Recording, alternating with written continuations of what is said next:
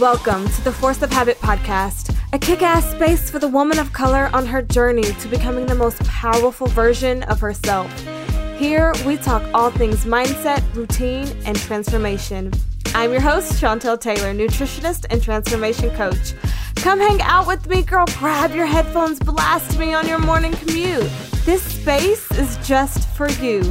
Here we grow. The year was 2018, friends.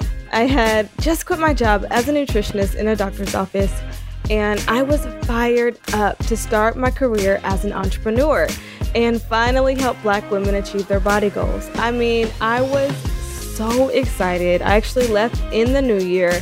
And so 2018 was going to be mine.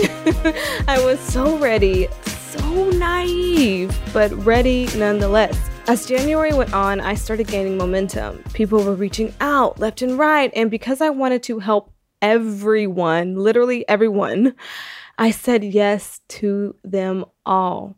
My heart was in such a good place, but holy shit, I had no idea what I set myself up for. I was taking a handful of new clients a day, charging 20 freaking dollars. Don't even get me started. and coaching them all at the same time. By the time March hit, sis, overwhelm wasn't even the word. I was flailing at that point. I had no direction, no routine, no boundaries, and most importantly, I was not taking care of myself so that I could show up well for my clients and myself. And maybe you've experienced this too as a career oriented woman, as a mom, as a busy student in a master's program, or getting your bachelor's. Overwhelm is a son of a bitch. I quickly found myself in brand new territory. I was gaining weight and literally could not stop it. Now, for me, someone who had been small their entire life and went on their journey to gain weight, which I did successfully, and then to pass my threshold and gain more weight than I had ever intended, that was really hard for me mentally. I was having a really, really, really hard time coming to terms with telling my clients who were reaching out for support know that I was struggling too. I was overwhelmed too. I was stressed too. I had always prided myself in keeping it real, like really, really real. And so every email that came in with women struggling to find their flow and make progress made me say, Girl, me too. I felt like a fraud. I felt like it made me look like I wasn't practicing what I preached, like I wasn't authentic, and that made me feel even worse. It was a full blown identity crisis because my weight was being tied to who I thought I was. I remember this like it was yesterday. We had just gotten a new scale. It was cute, it was green. I popped the new batteries in, I set it on the bathroom floor, hopped on it, and bitch. I was like, wait a minute let me let me make sure it's flat. Let me take my pants off. Let me pee really fast. Got back on it and that number did not change.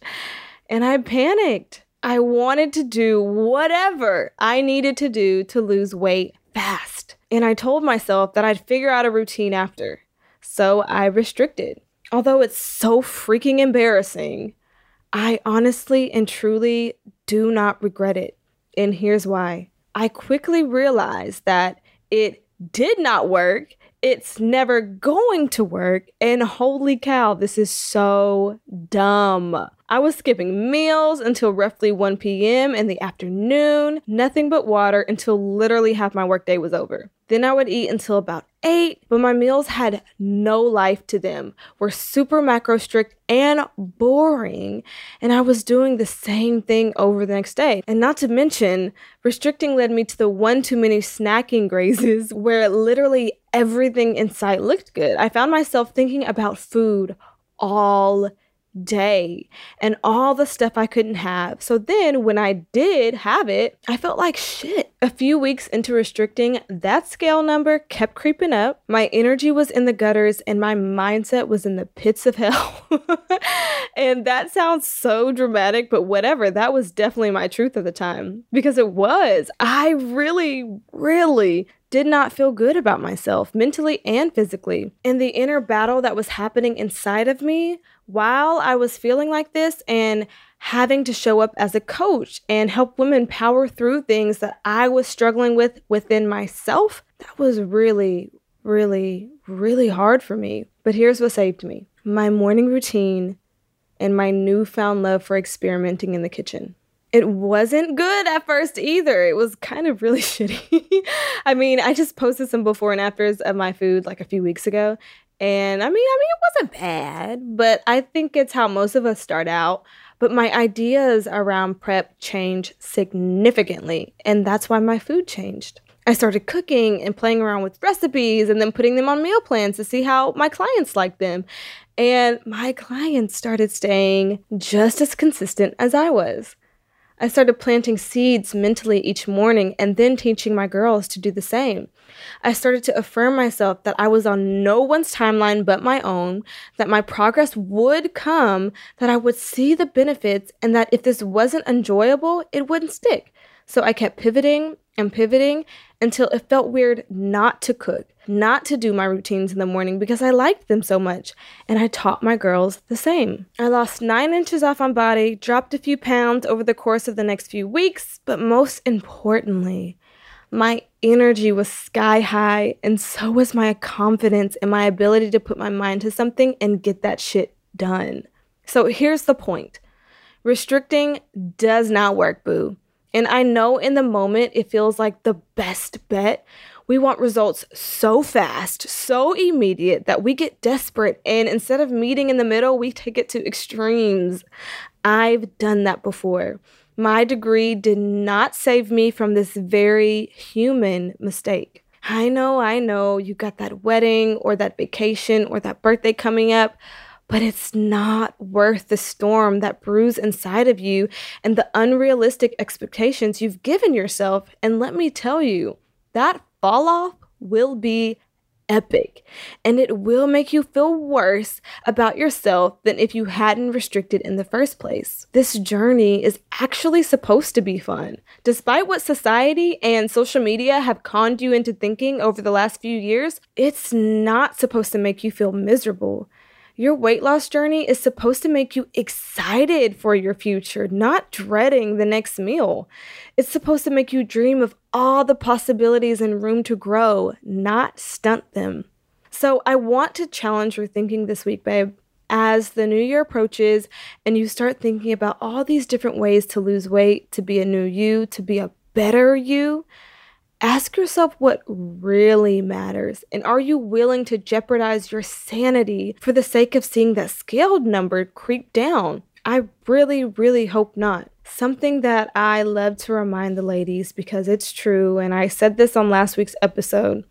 If you don't love yourself at your current weight, you are not, I promise you, you are not going to love yourself 20 pounds down, 30 pounds down, 10 pounds down, 5 pounds down. I started affirming how much I loved my body when I felt kind of shitty about it. I kept telling myself that regardless of my results, I still loved me and I was still beautiful, and it made the process more enjoyable for me. I was not obsessing about how fast I was moving, how fast this weight was coming off, because I knew that I loved my body today and that I wasn't going to wait until two months later to actually care and love me. And I want you to do the same. Can you do that for me? All right, I hope so. Well, guys, that wraps up today's episode, my love. And your weekly reminder before I close out of here that the waitlist to Nutrition Academy is open and I would love, love, love to see you on it. And so is the webinar registry for in depth weight loss strategies to build consistency with little old me. This training is actually going to be really, really fun. I'm so excited about it. I've been having such a great time putting it together. I'm excited to share some really amazing nuggets with you. Um, both the links are in the show notes, so if you want to join, they are waiting on you, babe. I don't know about you, but I'm just as excited to start a new year ready to grow and evolve than I have probably ever been. 2020 really took a lot out of me. I've been affirming and manifesting that this year will surprise me in ways that I've only ever dreamed about. and that I'll hit goals that I've only ever talked about, and that new doors meant for me to walk through will open. I hope you've been having the same conversations within yourself, girl. And until then, I'll see you next week, boo.